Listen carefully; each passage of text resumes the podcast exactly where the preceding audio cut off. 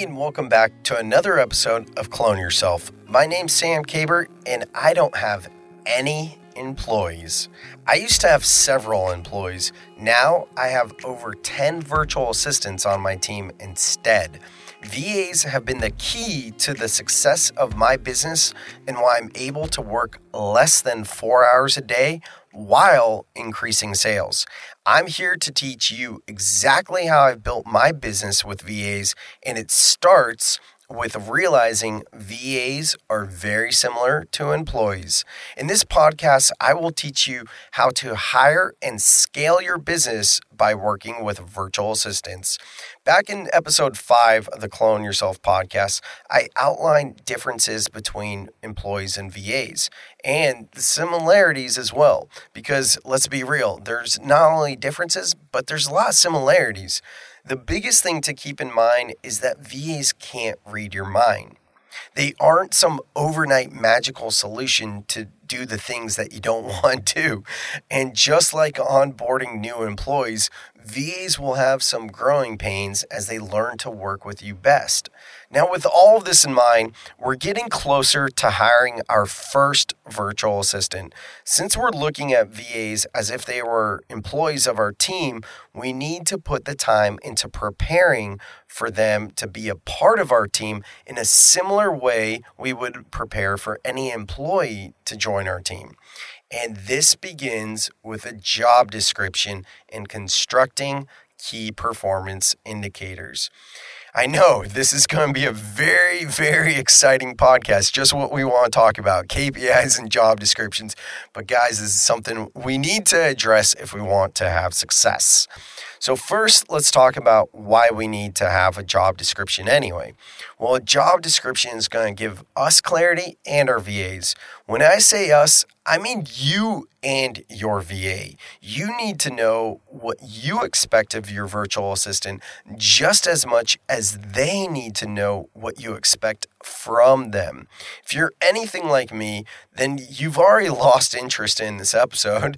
Job descriptions and KPIs just aren't a sexy topic. In fact, it's dull and boring. But if we want to scale our business and work less, then the fact is we need to address this and do it right. I do have good news for you though. Crafting a job description doesn't have to be difficult. In fact, throw away anything you've ever seen about a job description. We're not going to use some template job description that anyone can find when Googling. We're going to keep this simple so that we can stress less because isn't that the whole point of this? To stress less, right? So here's how you can create an easy and quick job description. First, what task are you hiring for? Seriously, just write it down. Here's some ideas to get you going web developer, video editor, calendar keeper, social media scheduler, blog poster. I want you to notice two things. One, that these names are kind of silly and made up, but who cares? Let's throw out any conditioning that job title needs to be professional and something that everyone uses. Secondly, notice that these titles are extremely specific. I don't want us to use titles like executive assistant or marketing manager. What does that even mean, anyways? Remember that when hiring VAs, we are being beyond specific. We're hiring for specialists, people that excel in specific tasks. When you hire an employee, you might say executive assistant because you need that person to juggle a ton of projects while wearing mo- multiple hats. Well, when hiring VAs, you can get extremely specific and niche down because you aren't committed to finding tasks that will fill up a 40 hour work week to justify their salary. And since we're starting small, I don't want to see you overwhelm your virtual assistant or bite off more than you can chew. So now that we have an idea of how to craft job titles, let's talk about writing the actual job description. Here's my secret. I like the acronym marketers use KISS, which means keep it simple, silly, or keep it simple, stupid. There's two schools for that. Kind of funny. We're going to dumb this down a bit and just write bullet points to use the KISS model. Forget any job description you've seen in the past. Just jot down things your VA will need to do. For example, let's pretend you're going to hire someone to be your blog poster. This is the fictitious uh, exercise we went through in podcast number seven, I believe it was.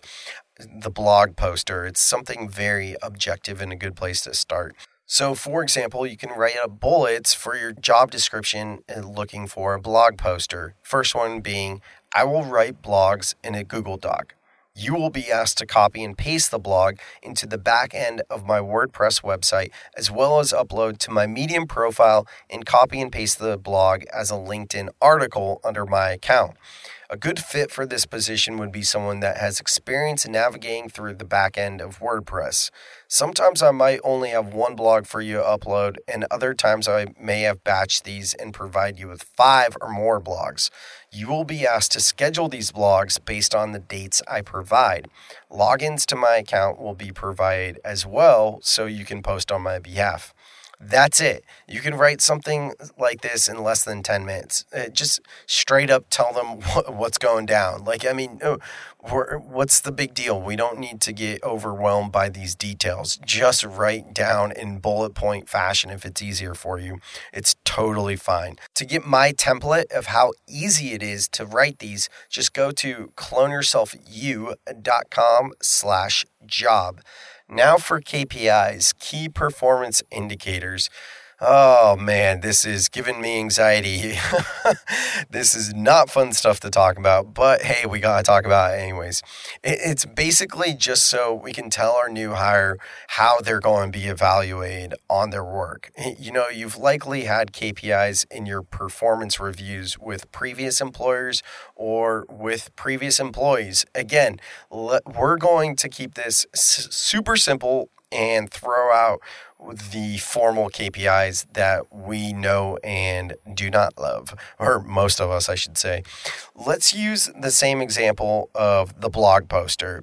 Some examples of KPIs for your blog poster could look like you will be evaluated on completing the job by the deadline I provide for each task you will be evaluated on following directions, making sure that you schedule the blog for the correct dates and all the platforms provided.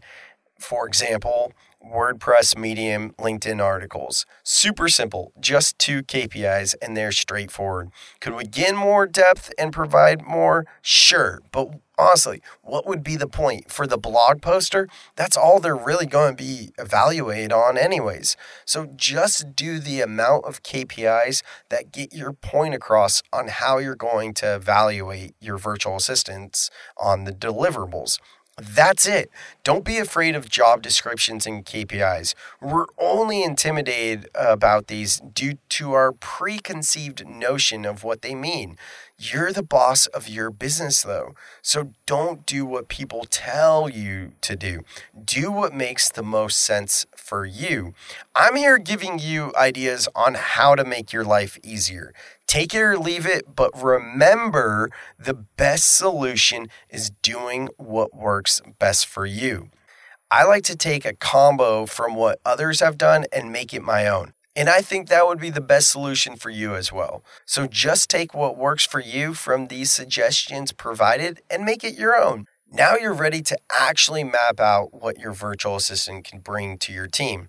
Are you beginning to feel more confident? Remember that this is a marathon and not a sprint. With that in mind, here's some homework. Just what we love.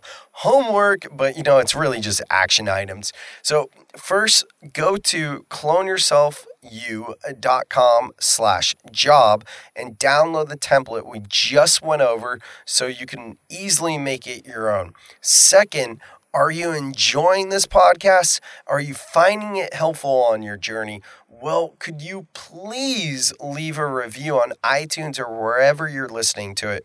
This helps the SEO of the podcast so other directories pick up on it and helps other business owners find the podcast so they can apply these principles as well.